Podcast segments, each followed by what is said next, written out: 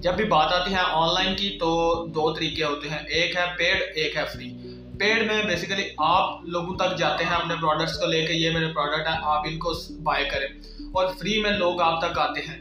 Paid one میں آپ نے سمپل سی بات ہے، آپ نے اپنے پیسے انویسٹ کرنے ہیں، آپ نے پی پی سے سیکھنا ہے اپنے سوشل میڈیا مارکیٹنگ کرنی ہے، جس سے آپ کسٹمرز تک، اپنے جو آپ کے کسٹمرز ہیں، ان تک پہنچیں گے اور فری میں اگر آپ چاہتے ہیں کہ فری میں آپ اپنے جو پروڈکٹس ہیں وہ سیل کریں تو آپ کو اپنی آڈینس بلڈ کرنی پڑے گی، آپ کو کانٹینٹ پروڈیوس کرنا پڑے گا، آپ کو کچھ ایسا کرنا پڑے گا جس سے لوگ آپ تک آئیں۔ پھر آپ اپنے پروڈکٹ کو سیل کر سکتے ہیں۔ فری اور پیڈ میں یہ سمپل سی بات ہوتی ہے۔ فری میں آ جاتی ہے ایس سی او جس پلیٹ فارم کو آپ چوز کریں گے، اس پر آپ کو آڈینس بلڈ کرنا پڑے گا۔ جیسے انسٹاگرام ہو گیا یوٹیوب ہو گیا بلاگنگ ہوگی۔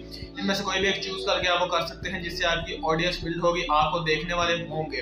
اور پیڈ میں آپ کر سکتے ہیں۔ آپ اپنے پیجز بنا لیں انسٹاگرام سوشل میڈیا کے کچھ بھی پیجز بنا لیں یا پی ٹی سی کر لیں، اس سے آپ اپنے ایڈز رن کریں، جس سے آپ اپنے